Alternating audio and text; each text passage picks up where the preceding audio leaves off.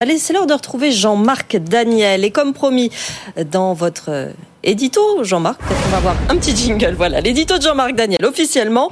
Eh bien, nous parlons du nouvel an chinois. C'est demain. Absolument, oui, c'est demain. La Chine va rentrer dans une nouvelle année. Vous savez, le calendrier chinois est un calendrier lunaire, alors que nous, nous avons un calendrier qui est euh, fondé sur le mouvement de la Terre autour du Soleil. Donc, nous n'avons pas exactement les mêmes dates de nouvel an.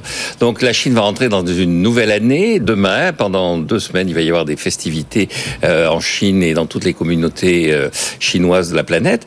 Euh, cette nouvelle année est marquée par euh, deux signes, un animal et un élément. Donc, l'animal, c'est le dragon nous quittons le lapin, et l'élément, c'est le, bois. Et quand on regarde dans l'astrologie chinoise, ce que je viens de faire, je ne suis pas spécialiste, donc j'ai regardé quand même pour préparer cet édito, on s'aperçoit que ce sont deux éléments qui sont des éléments favorables et fastes. Et donc l'année qui s'annonce pour la Chine, normalement, devrait être une année particulièrement heureuse. Et pourtant, un certain nombre de signes sur le plan économique sont un peu inquiétants. Alors le premier signe, c'est la Chine n'est plus en situation d'inflation, elle est même en situation de déflation, c'est-à-dire que sur un an, les prix se sont contractés à la consommation les prix à la consommation sont contractés de 0,8%, hum. alors que compte tenu de la structure de son économie, compte tenu de son état de développement, il devrait y avoir une inflation qu'on appelle en théorie économique une inflation Balassa Samuelson, du nom des deux économistes qui l'ont théorisé. Et donc la Chine est dans une situation qui, à ce sens, est relativement inquiétante. Alors d'où vient cette contraction? Elle vient du fait que les Chinois se sont mis à épargner, donc il y a une forme d'inquiétude malgré les dieux et l'astrologie. Les Chinois sont relativement inquiets, consomment moins que ce qu'on aurait pu penser. Et donc, cette accumulation d'épargne euh, ne se traduit pas dans l'évolution des prix. L'épargne en soi, c'est pas mauvais si ça favorise l'investissement. Et alors là, deuxième élément, l'investissement est en panne. Pourquoi? Parce qu'un certain nombre d'opérateurs qui avaient porté les investissements dans les années précédentes, les opérateurs immobiliers sont en situation de faillite. On a parlé de Evergrande, mais il y a beaucoup d'autres promoteurs immobiliers qui sont en faillite, avec comme conséquence le fait que le système bancaire qui est étatique et nationalisé est protégé, l'État va recapitaliser, mais les institutions privées, elles, sont de de nouveau menacé d'une crise financière de la même nature que celle qu'ont connue les États-Unis dans les années 2008-2009. Et alors l'État qui va recapitaliser, mais avec quoi? Car l'État lui-même est en situation beaucoup plus délicate qu'on ne le pensait. La dette publique est beaucoup plus élevée, notamment du fait des autorités locales, les gouvernements locaux. Et donc la Chine rentre dans la nouvelle année avec de la déflation, des investissements pénalisés par la crise immobilière et une dette publique qui devient préoccupante. Donc euh, il faut que les dieux s'intéresse à la Chine. Vous êtes moyennement optimiste, effectivement, sur la Chine, Jean-Marc. Merci beaucoup. Allez, on fait un point très rapide à Euronext. Avec vous, les marchés. Et un CAC 40 toujours très partagé, mais qui commence à choisir son camp, Antoine Larigauderie. Oui, on revient plus ou moins à l'équilibre hein, du côté de la place parisienne, moins 0,15%, 7654 points. À signaler que c'est toujours le grand écart effectivement entre Hermès et L'Oréal. L'Oréal qui a beaucoup déçu. Plus forte baisse de l'indice à moins 5,42% à 428,60 euros. Pourtant, ce, n'est qu'une euh, petite, euh, petite, euh, petite déconvenue sur les chiffres de vente du quatrième trimestre qui est à l'origine de ce mouvement de dégagement massif. Pour le reste, les performances sont impeccables. En revanche, Hermès est salué et gagne 4 4,46% à 2167 points. Et comme le CAC 40 a tendance à réduire ses pertes, hein, c'est vraiment Hermès qui nous tire vers le haut. L'euro, 1,0766 Sandra. Merci beaucoup Antoine Larigauderie. Allez, dans un instant, euh, Sofiane vient de courir à sa place, à ma gauche. Dans un instant, on est avec vous, nos experts euh, vous attendent. La question du jour peut-être, Sofiane? Eh oui, RTT, télétravail, télétravail absentéisme. Peut-on parler d'une disparition du vendredi? Vous répondez sur les réseaux sociaux de BFM Business jusqu'à 13h. Et nous, on vous retrouve dans un instant pour en parler parce que nous sommes bien présents en ce vendredi. à tout de suite.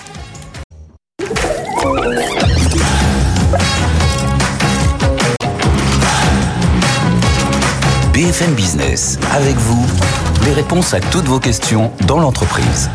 Sandra Gandoin. On est ravis de vous retrouver et les thèmes, vous allez voir aujourd'hui, sont extrêmement intéressants. Bienvenue dans cette émission. Avec vous, une adresse à connaître, Sofiane. Avec vous, à bfmbusiness.fr pour réagir à tous ces thèmes extrêmement intéressants, comme dit Sandra. Et je vous présente nos experts du jour. Vous allez voir Marie Brook, fondatrice d'Atorus Exécutive, notre chasseuse de tête et ses bons conseils. Alors évitez, comme la dernière fois, de dire que c'est notre doyenne. Ça ne marche pas. La dernière fois, ça l'avait beaucoup agacé.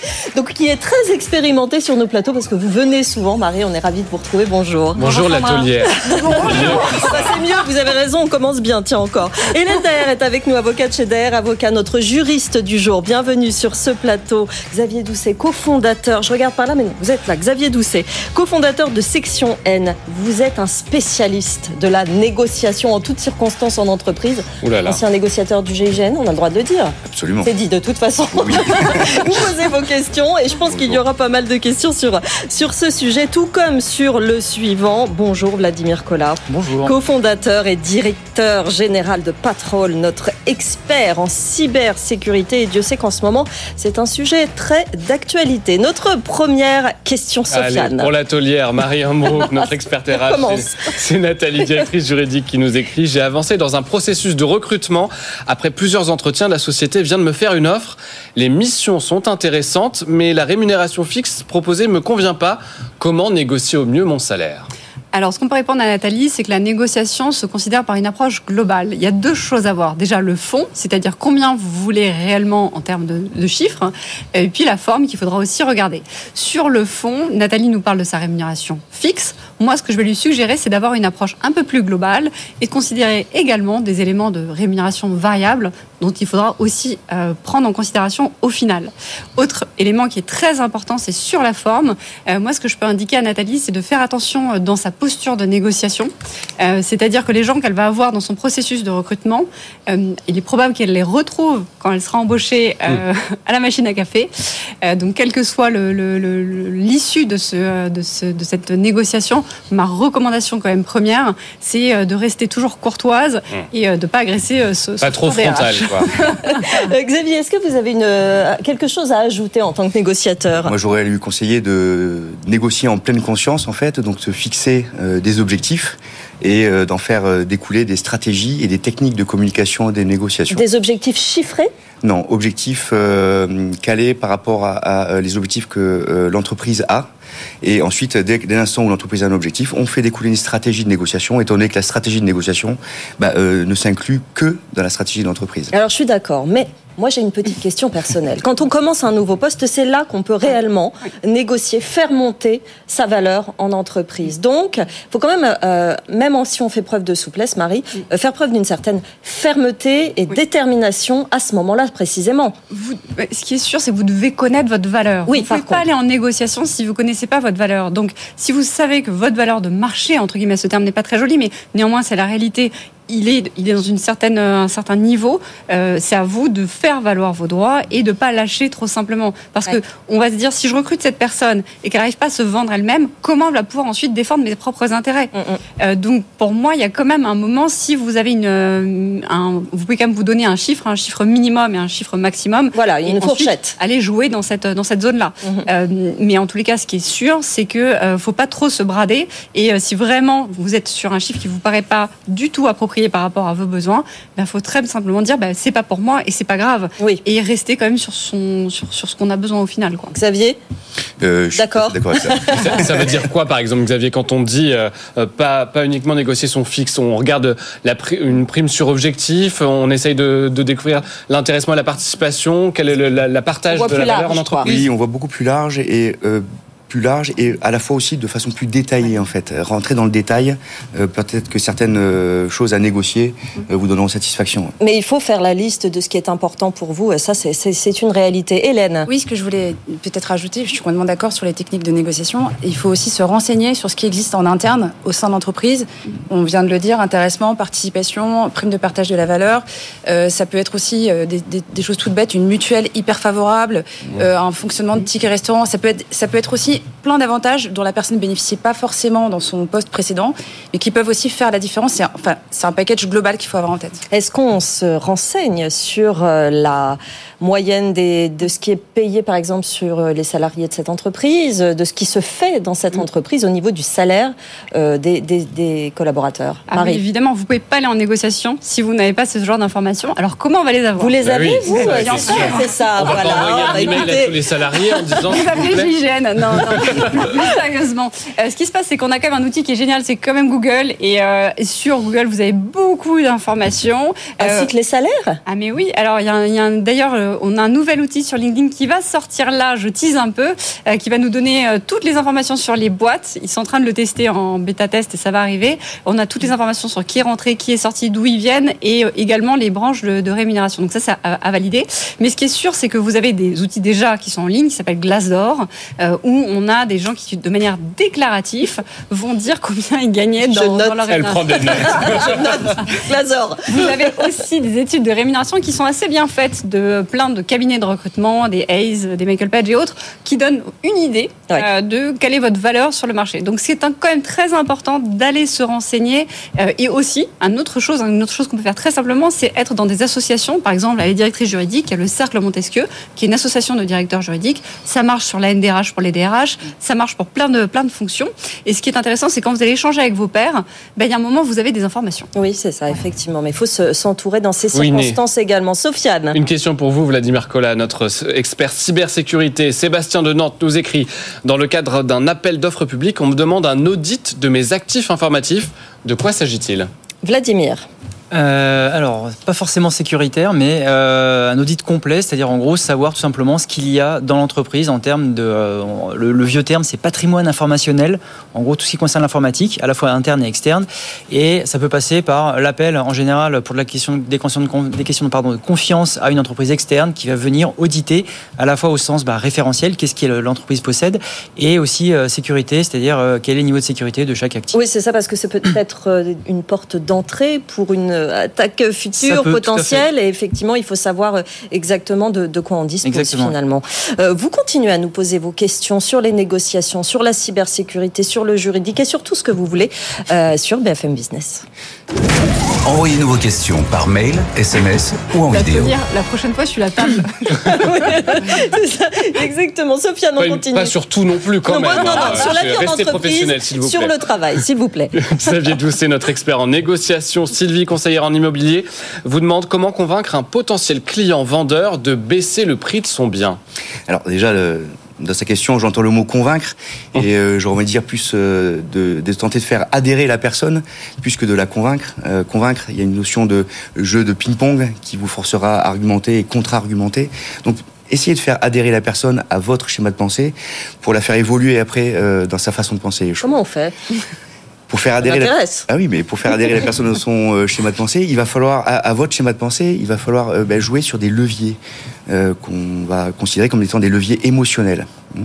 Par exemple, si on parle de ce bien euh, à vendre, qui est un appartement ou, euh, ou une maison, euh, ben, peut-être que la personne qui, a, euh, qui va vendre ce bien a vécu des choses euh, dans, cette, euh, dans cette maison et cet appartement, et peut-être que euh, vous allez réussir à en dégager certaines émotions que vous allez utiliser comme levier au cours de votre conversation pour euh, bah, générer ce climat de confiance qui est essentiel Mm. au changement de comportement de la personne. Mhm. Donc euh, oui, euh, j'aurais tendance à dire, utilisez tous les leviers que vous avez à votre disposition et surtout, étant donné que vous ne pouvez pas obliger la personne Non. à euh, bah, baisser son prix si elle, si elle n'en a pas envie, bah, posez-lui peut-être deux questions.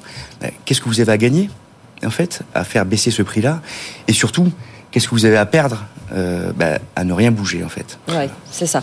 Il est, Sofiane. il est négociateur et mentaliste, visiblement. Non, vous, avez remarqué, il, module sa voix en Oui. fonction de, de ce qu'on est en train de négocier. Vous êtes Ça très fort. J'ai un peu peur d'être hypnotisé. Donc allons directement euh, aux réactions de notre question du jour sur les réseaux sociaux, RTT, télétravail, absentéisme. Peut-on parler de la disparition du vendredi? C'est la couverture du magazine Challenge de nos confrères. Et voici ce que vous nous avez écrit. Anaïs, ingénieur, réagit. Pour ma part, je télétravaille les vendredis et je crois que c'est ma plus grosse journée. Les bouchons du soir et des départs en week-end en moins. Euh, Cédric, community manager indépendant, nous dit on ne peut pas mettre sur la même ligne les RTT qui sont une récupération, le télétravail qui est un travail effectif et l'absentéisme qui est une absence qui peut être justifiée ou non. C'est juste. C'est assez effet. logique. Et Nathalie, responsable service client, qui nous dit attention, euh, le télétravail n'est pas associé à absentéisme ou RTT. On bosse, nous sommes joignables comme les autres jours. Je télétravaille le vendredi avec une grosse journée et 1h45 de trajet en moins. qui sont consacrés au travail, donc que du plus. Oui, ça avait été validé par les chiffres de la productivité à la fin de la pandémie. Le télétravail était très efficace en termes de, de productivité, donc effectivement, ça, ça confirme. La suite, Sofiane? Une question pour notre experte juridique du jour, Hélène Daher, c'est vous. Un salarié me propose, me demande des jours de télétravail, justement, en affirmant que je ne peux m'y poser je ne peux m'y opposer. On va y arriver. Est-ce bien la réalité? Hélène alors évidemment, bah, vu ce qu'on vient de dire sur le télétravail, euh, ça va un peu casser l'ambiance. Euh, mais, euh, oui, euh, l'employeur a le droit de, de, refuser le télétravail. Enfin, ça dépend de ce qui existe au sein de l'entreprise. Souvent, il y a un accord ou une charte euh, qui euh, va mettre les conditions du télétravail, le nombre de jours de télétravail, avec plus ou moins de flexibilité. C'est vrai que, pour rebondir à ce que vous venez de dire, Sandra, après le Covid, on a été beaucoup saisi de beaucoup, beaucoup de clients qui voulaient plus de télétravail, qui voulaient encadrer ça, mais aller vers le télétravail. C'était assez. Alors qu'avant le Covid, c'était un jour par semaine en général. Mm. C'est passé à deux jours minimum. Enfin, c'était devenu deux jours comme quasiment un acquis.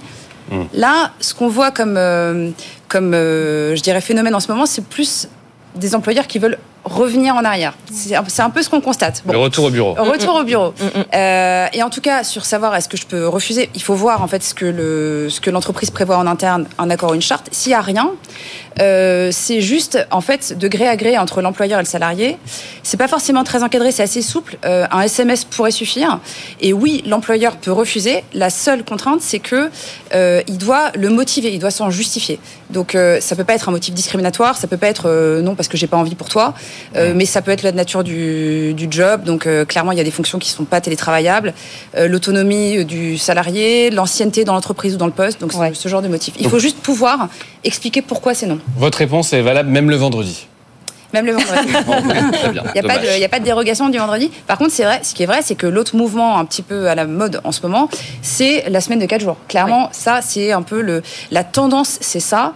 Euh, soit c'est la charge de travail qu'on remet sur euh, 4 jours, donc il n'y a pas de diminution du temps non, de travail. c'est un autre aménagement. C'est un autre aménagement. en 4 mais, jours. Hein. Mais c'est vrai que moi j'ai un client aussi euh, qui a, qui nous, on a, on a travaillé pour un, sur un accord qui s'appelle vendredi 15 heures, euh, où en fait on, on doit s'arrêter à 15 heures et pour le coup c'est une vraie réduction du temps de travail. Les deux, trois dernières heures du vendredi, on est un peu moins productif, on a déjà la tête ailleurs. En fait, elles sont coupées et euh, ce que le client a, a, a réalisé sur le terrain, c'est que les gens étaient beaucoup plus productifs le reste de la semaine. Donc c'est aussi une piste. N'ayez pas la tête ailleurs. Non, vous avez la tête ailleurs, Sofiane. Vous venez vendredi, là. Hein. C'est un peu tôt là. C'est un peu tôt. Attention. On est avec vous. On est toujours avec vous. Continuez à nous poser euh, vos questions. Question suivante, Sofiane. Une question pour vous, Vladimir Kola, expert cybersécurité. Comment expliquer que deux gestionnaires de mutuelles puissent se faire voler nos données? On parle évidemment de cette cyberattaque mmh. d'ampleur, hein, 33 millions de numéros piratés. Ça concerne l'état civil, la date de naissance et le numéro de sécurité sociale des assurés. Je dois vous dire que ça fait quand même un peu peur. Vladimir. Moi, j'ai que les questions anxiogènes. En fait. euh, alors, je vais être, je vais pas vous rassurer, mais en fait, des piratages comme ça, il y en a pas tous les jours, mais quasiment. Euh, dans certains réseaux, on a accès à des morceaux ou les fuites de données complètes et il y en a quasiment tout le temps. Donc effectivement, malheureusement, ce coup-ci, ça nous concerne, c'est nos données, euh, pas totalement de santé, parce qu'apparemment on ne sait pas s'il y avait des données de santé associées ou pas. On ne connaît pas également les détails de la compromission, comment est-ce que ça s'est passé. Euh, mais malheureusement, toutes les entreprises se font pirater assez régulièrement parce qu'elles n'ont pas le niveau de sécurité correspondant et bah, dans des cas comme ça, on a des dizaines de millions de, de données qui sortent personnelles. Mais peut-être que c'est une actualité qui va un petit peu alarmer les entreprises qui ne s'y sont pas mises. Non, vous avez l'air un peu défaitiste sur ce coup-là, Vladimir. Là. Il y a, il y a un site internet, il faudrait que je le retrouve, euh, qui en fait référence toutes les fuites de données mondiales et euh, dans le temps, par année. Et en fait, ça représente une petite sphère qui euh, est plus grosse s'il y a plus de données. Et en fait, on voit avec l'évolution d'année en année, les sphères sont de plus en plus grosses. Et enfin, Facebook, il y avait je crois un milliard de données. Euh, il y a eu des Twitter, il y a eu LinkedIn, c'est des, des, centaines de millions d'utilisateurs avec ouais. leurs données complètes, mail, nom, perso, perso etc., numéro de téléphone. Enfin, il y a enfin, Facebook encore, il y a une deuxième fuite de données avec le numéro de téléphone également. Euh, cet hiver, je crois que c'est en décembre, est sorti une fuite de données d'un milliard de comptes avec login, mot de passe et euh, l'accès, est-ce que c'était Facebook ou autre, mm. ou parfois professionnel. Enfin, il y en a tout le temps. Donc là, malheureusement. Euh... Bah, malheureusement, ça, ça, veut dire que ça ne les décide pas et qu'il faut peut-être être soi-même ciblé pour euh, prendre conscience une, de ce, une régulation risque aussi, grandissant. Il faut aussi euh, réguler, il faut sanctionner. Donc la Ouais. CNIL, et la CNIL est dans la boucle euh, parce que ça veut dire qu'il y a eu un vrai manque de sécurisation justement de, de ces données. Euh, Sofiane, de quoi va-t-on parler dans quelques Ah oui, minutes nous sommes vendredi, mais vous êtes en sécurité avec nous et avec vous jusqu'à 13h. Et on va parler dans un instant de cette question. L'apparence d'un collaborateur ne fait pas très pro. Piercing, tenue, coiffure et barbe négligée. Que faire? Une question qui va faire débat. On en parle dans un Ouais. instant avec notre juriste et notre spécialiste RH. Pas simple à régler en entreprise, ça peut prendre du temps. On se retrouve dans un instant avec nos experts.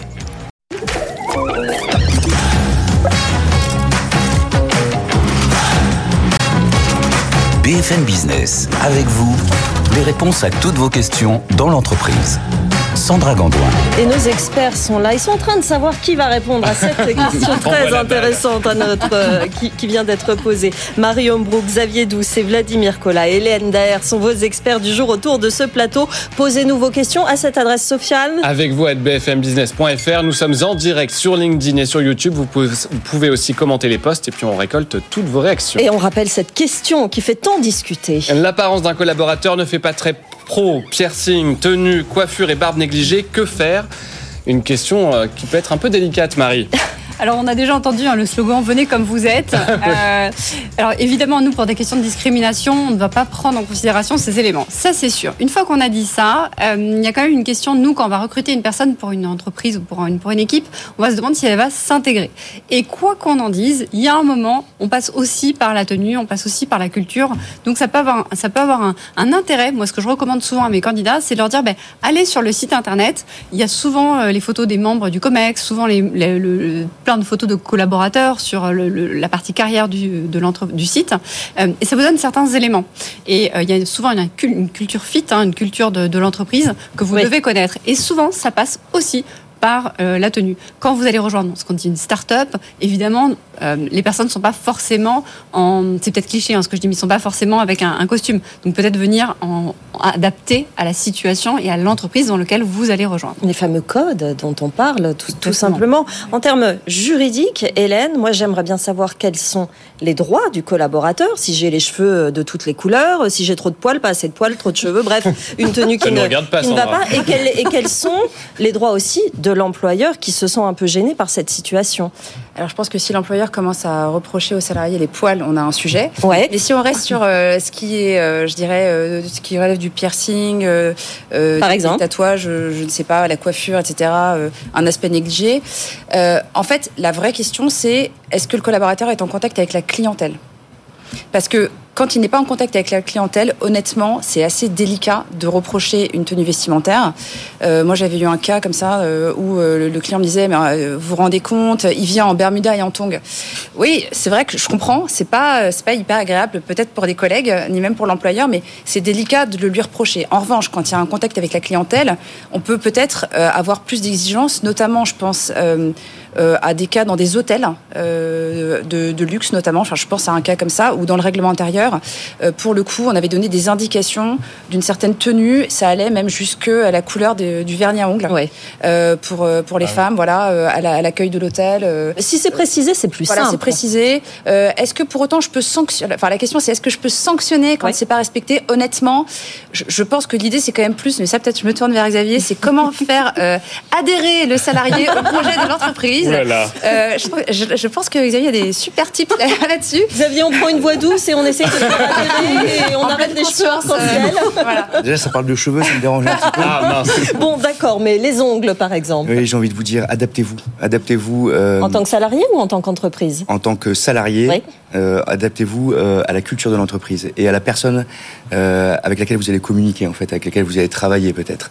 Euh, L'adaptation, ça passe, par le dress code, ça passe aussi par le, le comportement et autres. Et le comportement fait partie, enfin, le dress code fait partie de cet aspect comportemental qu'il est important de maîtriser si vous voulez communiquer, si vous faire passer vos messages correctement. Mm.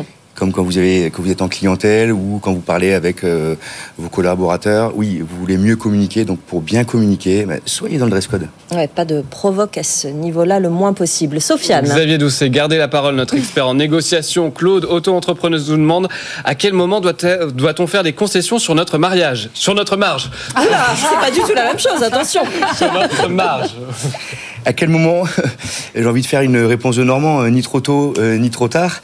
Euh, non, réellement, euh, votre, vos concessions, vous devez les faire au moment où vous sentez qu'il va y avoir un blocage en fait dans votre négociation. Là, à ce moment-là, il va falloir lâcher un peu du terrain, lâcher du lest. Donc, dès l'instant où il y a un blocage ou une rupture, euh, oui, il faut euh, être à même de faire des concessions. Alors, quand je disais ni trop tôt ni trop tard, ni trop tôt euh, parce que ça enlèverait de la valeur en fait euh, à ce que vous faites, à ce que vous concédez, un peu comme le marchand de tapis qui rentrerait chez vous parce que vous l'avez autorisé et euh, qui vous euh, baisserait le prix de 50% avant même que vous ayez commencé à discuter. Ouais. Donc ça enlève de la valeur euh, au bien de son tapis. Et ni trop tard, parce que la personne aurait eu l'impression de euh, trop batailler, de trop Et elle se décourage. négocier. Ça, elle se décourage et ça élime le lien de confiance qui est essentiel à une bonne communication, donc à une bonne vente.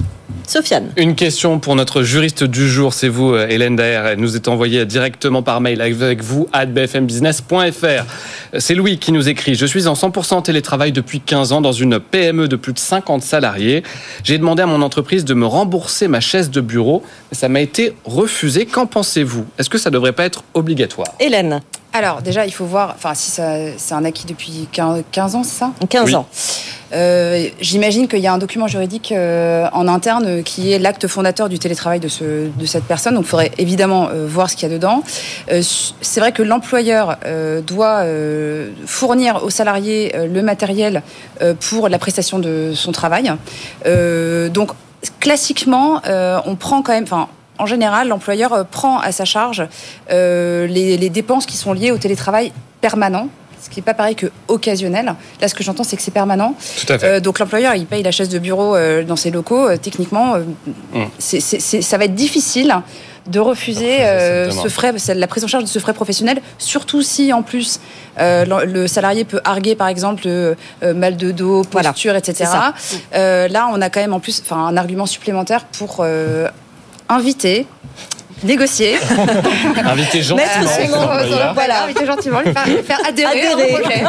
Euh, voilà, de rembourser la chaise de bureau. Vous avez vu, hein, en une émission, vous allez nous faire adhérer à votre. C'est magnifique. Il est très Il talentueux. est, il est hein. fort. Sofiane. Nous avons reçu en direct une vidéo via le QR code de, qui s'affiche euh, en bas de l'écran. Euh, C'est Pierre qui nous écrit et qui s'en prend un peu indirectement à vous, Marie, vous allez voir.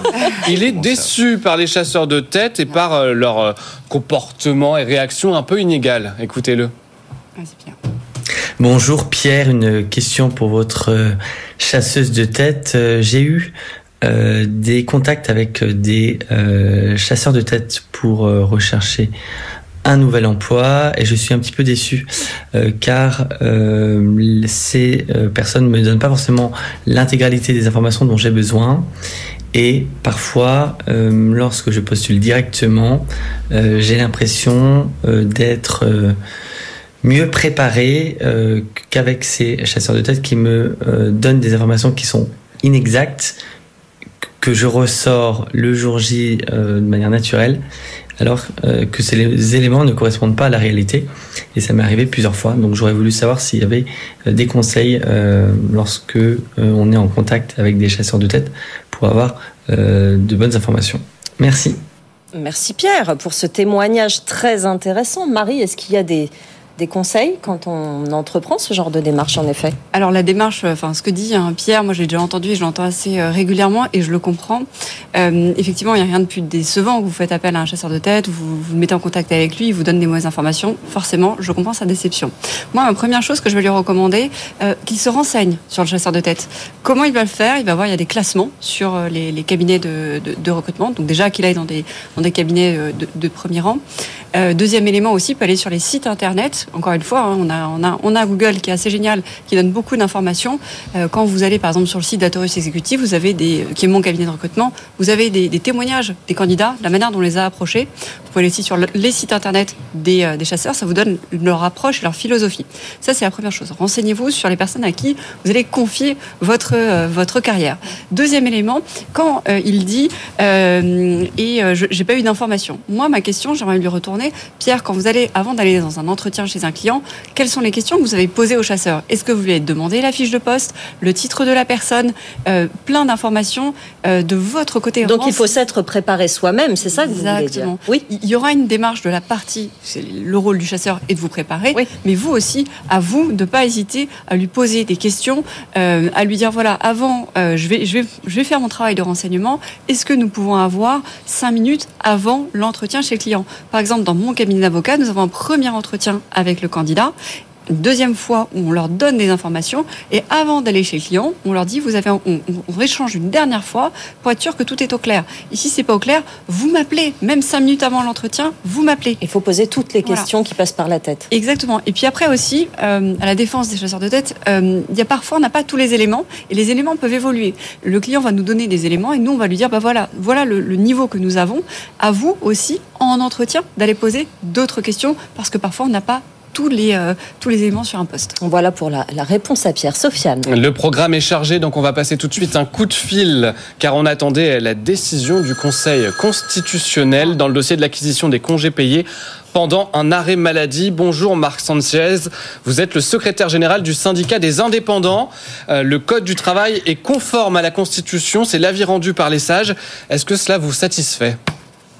Bah écoutez, euh, dans un premier temps, oui, pour l'avenir, ça va permettre effectivement au gouvernement d'avoir la possibilité de pouvoir un, peu plus normer l'inquiétude juridique qu'avaient beaucoup de nos chefs d'entreprise aujourd'hui, euh, à savoir notamment, d'après les, plans qui nous ont été communiqués, euh, une période d'antériorité qui serait de 15 mois et une, une indemnisation en termes de congés payés qui serait maximum entre 4 et 5 semaines mais pour autant, rien n'est réglé mm. concernant la rétroactivité. Euh, et la, la, jurisprudence de la Cour de cassation a toujours un effet aujourd'hui, c'est-à-dire que un salarié peut très bien aujourd'hui euh, euh, interjeter une action devant un conseil des prud'hommes pour pouvoir effectivement demander l'application de la directive européenne. Donc quelque part, on est sur une décision un peu à la Pyrrhus. On sait que les, les des dispositifs législatifs euh, peuvent être conformes à la, à la, Constitution française, mais en même temps dérogatoires ou euh, transgressif par rapport aux directives européennes.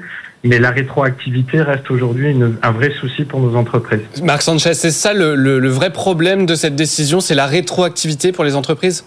Ah bah clairement oui. Euh, aujourd'hui, on a quasiment dans une enquête qu'on a produite auprès de nos adhérents, on a quand même un tiers de nos, de nos chefs d'entreprise, essentiellement des TPE, qui considèrent effectivement qu'ils peuvent être potentiellement concernés par des demandes de rétroactivité devant les conseils des prud'hommes. Alors il n'y a pas de, il n'y a pas d'action en tout cas qui nous sont remontées à ce jour. Mais euh, effectivement, on va être très très attentif à ce qui pourra se passer et notamment aux, aux décisions qui seront prises par les conseils prud'hommes. Vous, en tant que secrétaire général du syndicat des indépendants, qu'est-ce que vous demandez finalement Qu'on revienne à ce que voulait l'État au départ, c'est-à-dire euh, quatre semaines maximum euh, pour comme, comme acquisition oui, des oui. Le, le, le, gouvernement a été attentif à cette demande, il en est conscient. On est quand même sur, si on tient compte de la, la rétroactivité à des montants euh, globaux qui sont qui frisent le milliard d'euros, donc euh, ça reste quand même pas neutre. Euh, donc effectivement, de ce point de vue-là, on va clarifier pour l'avenir la situation des entrepreneurs pour les cas qui vont se présenter à partir de maintenant. Mais pour le reste, effectivement, sur la rétroactivité, il n'y a, pas de il a pas de réponse. Et la, la marge de manœuvre du, du gouvernement risque d'être quand même très très restreinte. Donc l'inquiétude est toujours manifeste. Merci beaucoup, Marc Sanchez, d'être venu nous voir, secrétaire général du syndicat des indépendants. Hélène Daer, un petit, petit commentaire sur cette euh, situation? Bah, La situation, elle est honnêtement. Euh, enfin. Euh délicate pour les pour les entreprises. Elles oui. sont, elles sont pas tous, toutes les entreprises sont pas concernées de la même manière. Mais c'est vrai que, comme le disait euh, Marc, il y a, ça peut monter à des sommes très importantes euh, parce que effectivement, on ne sait pas exactement euh, de quelle durée on parle en termes de rétroactivité, et donc c'est le flou artistique. Euh, il y a des entreprises qui provisionnent, parce que ça peut être des provisions très lourdes, euh, qui provisionnent pour les dossiers les plus sensibles, d'autres qui se disent euh, j'attends la loi. Ouais. ce qu'on voit aujourd'hui, c'est que il y a beaucoup d'actions prud'homales. Enfin, en fait, maintenant, ça y est, le mot est passé, euh, tout le monde est au courant de ce, sujet. Et donc, évidemment, que tous les salariés euh, qui, euh, ont, qui ont été licenciés et qui attaquent au prud'homme leur licenciement, quand ils sont concernés par un arrêt maladie non professionnel, ils demandent le rappel de congé payé. Et on commence à avoir des décisions de conseil de prud'homme dans, dans des sens un peu divergents. Donc, c'est un peu maintenant le, nou- le nouveau euh, entre guillemets euh, barème Macron. Vous savez, avant qu'il Oui. soit totalement validé, on avait euh, des décisions un petit peu divergentes. Donc c'est voilà. Enfin, aujourd'hui, on, on reste dans un certain flou. Vous continuez à nous écrire évidemment sur BFM Business. Envoyez-nous vos questions par mail, SMS ou en vidéo. Sofiane. Une réaction par mail, une question pour vous juridique euh, avec vous à bfmbusiness.fr. Cette question, j'ai eu une offre par téléphone sans écrit. J'ai demandé le contrat pour comparer avec d'autres offres. Finalement, l'entreprise a mis fin au processus de recrutement en disant qu'elle ne donnait pas le contrat. Puis-je me retourner contre l'entreprise? Hélène Ça fait beaucoup d'éléments. Non, non, c'est une bonne question. En fait, l'offre par téléphone, euh, c'est par téléphone, c'est ça? Oui. Ça n'a pas de valeur. C'est quand même compliqué à prouver, euh, en fait, euh, à moins d'avoir fait un écrit dans la foulée en disant euh, je fais suite à notre conversation, euh, voilà ce que vous m'avez dit, etc. Enfin, je, je pense que l'offre par téléphone, elle est, enfin, en fait, ce n'est pas, enfin, au sens juridique du terme, selon moi, ce n'est pas une offre. Alors on fait quoi? On enregistre les propos euh, Oula, alors ça c'est un autre sujet, l'enregistrement. Alors on a la réponse pour les, entre les employeurs et les salariés, là on l'a depuis pas longtemps, mais alors Oui. pour euh, un potentiel employeur, enfin ça reste quand même du ressort du pénal, enfin jusqu'à nouvel ordre. Donc je, non, l'enregistrement, enfin je suis pas sûre. Marie. Non, moi, ce que je recommande à tous les candidats, hein, comme le disait Hélène, c'est un moment d'avoir un écrit. euh, donc, euh, effectivement, de pas donner sa démission tant que vous n'avez pas, à minima, reçu un mail ou une, une offre, et idéalement un contrat de travail. Euh, tant que c'est pas le cas, vous bougez pas parce que euh, le, le- le- le processus du recrutement, hein, c'est pas juste je fais mon entretien et on avance. C'est vraiment j'ai signé mon, mon contrat et même si je vais aller un peu plus loin, c'est que je termine ma période d'essai. Hmm. Donc, soyez en vigilance jusqu'à temps que votre période d'essai ne soit pas euh, terminée, en fait. hein. Sofiane. Une question pour vous, Xavier Doucet, non pas sur les marges ni les mariages, mais c'est Franck, chef d'entreprise, qui nous écrit Quelles compétences dois-je développer pour être plus performant dans mes négociations parfois difficiles? Xavier. Oui, alors euh, développer ses compétences, c'est ce qu'il y a de plus important hein, pour performer. Euh, D'ailleurs, tous les négociateurs du GIGN euh, au quotidien euh, développent euh, au maximum leurs compétences en s'entraînant, euh, bien évidemment. Donc, la première compétence, c'est la stabilité émotionnelle, savoir gérer ses émotions pour mieux savoir appliquer toute la stratégie et les techniques à mettre en place pour réussir votre négociation. Il y a aussi l'adaptabilité, donc s'adapter à l'autre. Euh, oui, euh, pour euh, mieux se synchroniser sur son comportement, sa voix, ses mots peut-être, et enfin s'adapter également aussi à l'évolution de votre négociation. Votre négociation va évoluer et essayer de ne pas être surpris en fait par tout ça enfin la curiosité, être curieux euh, de rencontrer l'autre, de, de se renseigner sur l'autre. On, entend bien l'ancien négociateur du, GIG du GIGN. Quand on arrive en entreprise, par exemple, Oui. dans une négociation, il y a souvent la temporisation. J'entends ce que tu me dis, mais je vais revenir vers toi. Qu'est-ce qu'on fait? Qu'est-ce qu'on fait face à la temporisation? Qu'est-ce qui fait que euh, vous avez besoin de revenir vers moi et que vous ne me répondez pas euh, Donc on laisse immédiatement, pas temporiser. On évite de laisser temporiser. plus on traite la chose euh, sur le moment, mieux c'est. Mhm. À moins que vous ayez un intérêt à euh, prendre du recul par rapport euh, aux propositions éventuelles qui, qui vous ont été faites. Et euh, dans ces cas-là, oui, euh, laissez temporiser. Vladimir. Et, et suite à négociation, c'est les choses qui sont dites à l'oral, c'est ce qu'on disait juste avant. C'est bien de faire un écrit ensuite en disant bah voilà, tu m'as dit ça, ça, ça, ça. Est-ce que tu confirmes bien pour avoir quand même une trace? Une trace écrite. Marie, vous aussi, vous battez le fer tant qu'il est chaud? Mais oui, sinon c'est non, il y a souvent la question quand vous êtes en négociation de votre rémunération annuelle, on vous dit OK, mais euh, on, on- on revient, fais-nous une proposition et on revient. Moi, j'ai une phrase souvent que je dis euh, à, à mes candidats, c'est euh, inverser ce que ce que disait Xavier, inverser la, la situation et faites dire à votre manager, ok, peut-être qu'aujourd'hui on a on en a pas on n'a pas atteint l'objectif, mais emmène-moi avec toi pour euh, qu'on y arrive ensemble. Et l'objectif c'est de se donner un temps en se disant, bah, peut-être que en janvier je ne peux pas avoir la prime que tu veux me donner, mais emmène-moi pour qu'au mois de juin on y arrive ensemble. Ça veut dire qu'il faut quand même obtenir au final une réponse concrète, soit dans le temps, soit dans le montant, sur le moment. Oui. Et en fait, euh, c'est un moment, comme on dit, il faut closer le- la négo. Il faut se dire, bah voilà, des, a- des objectifs à atteindre. Et à un moment, il faut les fixer parce que sinon, c'est une course en avant et puis on n'avance pas en fait. Closez, closez, Closez. votre, closez votre négo. Ne vous laissez pas euh, faire par la temporisation à retenir. Sofiane. Vladimir Collat, notre expert cyber, Sophie de Lille, directrice d'un groupe national d'agences immobilières, nous demande Nous envisageons de contacter une assurance cyber. Est-ce que c'est vraiment utile? Là aussi, vous soufflez. Décidément, c'est l'émission où vous soufflez. En fait, le problème. C'est une, bonne- c'est une bonne question, l'assurance cyber. Ouais, alors c'est c'est utile, euh, mais il y a un problème avec l'assurance cyber, c'est que l'assurance maladie, il y a peu de- tout le monde paye, il y a peu de malades. En cybersécurité, plein de gens payent et tout le monde est malade. et donc le problème, c'est que les assurances commencent à se retirer du marché, voire à mettre des conditions très très importantes. On, a un- on, est, on est en train de discuter avec un assureur suisse pour euh, potentiellement euh, faire quelque chose avec eux. Et eux, la moitié de leurs prospects, ils peuvent pas les assurer pour des raisons de euh, bah, vous n'êtes pas au, même- au bon niveau de sécurité. Donc euh, oui, c'est bien d'avoir une cyberassurance. Ça permet aussi de de- d'experts parce que l'assurance, en fait, envoie des experts quand il y a des incidents de cybersécurité. Euh, mais les conditions souvent sont assez compliquées. Sachant que le message depuis quelques années des assurances, c'est bien de travailler sa prévention et on Bien revient sûr. à ça, Vladimir. Ça coûte les leviers, je crois que c'est entre 50 et 100 fois moins cher d'anticiper Voilà, de réagir. d'anticiper, de savoir que ça va arriver potentiellement et donc de se, de se préparer à ces attaques. Sofiane. L'histoire du jour repérée dans la presse locale, c'est celle de Françoise, une salariée de 60 ans qui vient de décrocher son premier CDI pour un poste de caissière dans une enseigne de grande distribution du côté d'Angers. Vous lirez dans Ouest France sa réaction. J'en aurais pleuré, j'attendais ça depuis tellement longtemps. Ça a été une libération, dit-elle. Après avoir euh, enchaîné les contrats plus ou moins longs dans tous les secteurs, elle a envoyé une demande de stage d'observation dans ce magasin il y a un an, puis enchaîné avec un contrat d'un mois puis de deux mois. Alors, euh, qu'est-ce qu'on lui dit Déjà, bravo sans doute. Et puis, euh, mieux, mieux vaut tard que jamais ou c'est pas une situation tout à fait normale? Bah, alors déjà, euh, effectivement, on peut la féliciter parce que Françoise, si c'était son objectif euh, d'atteindre un CDI, bah, félicitations. Euh, après, l'idée, c'est comment elle va se, se projeter dans, dans, dans cette boîte, de continuer, de pas lâcher.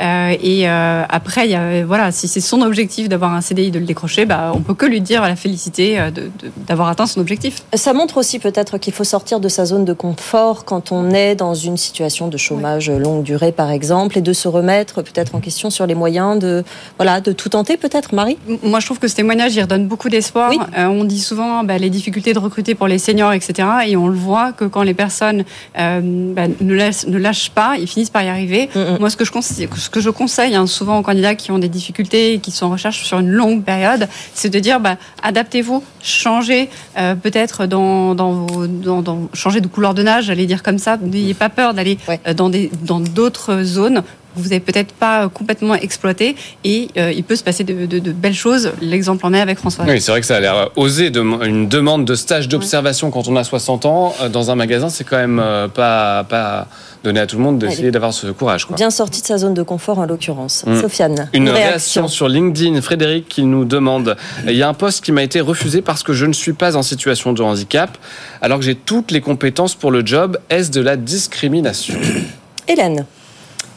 Euh, Est-ce que c'est de la discrimination? En fait, c'est sûr que si la personne arrive à prouver, enfin c'est aussi une question, je pense que Marie voudra sûrement réagir là-dessus, si la personne arrive à prouver que c'est en raison de son handicap qu'elle n'a pas eu le job, euh, techniquement on a un sujet. En fait, Euh, la question c'est est-ce que, enfin il n'y a pas de euh, il n'y a pas de discrimination, de principe de discrimination positive. En revanche, c'est pas parce que la personne a un handicap qu'elle doit être privilégiée.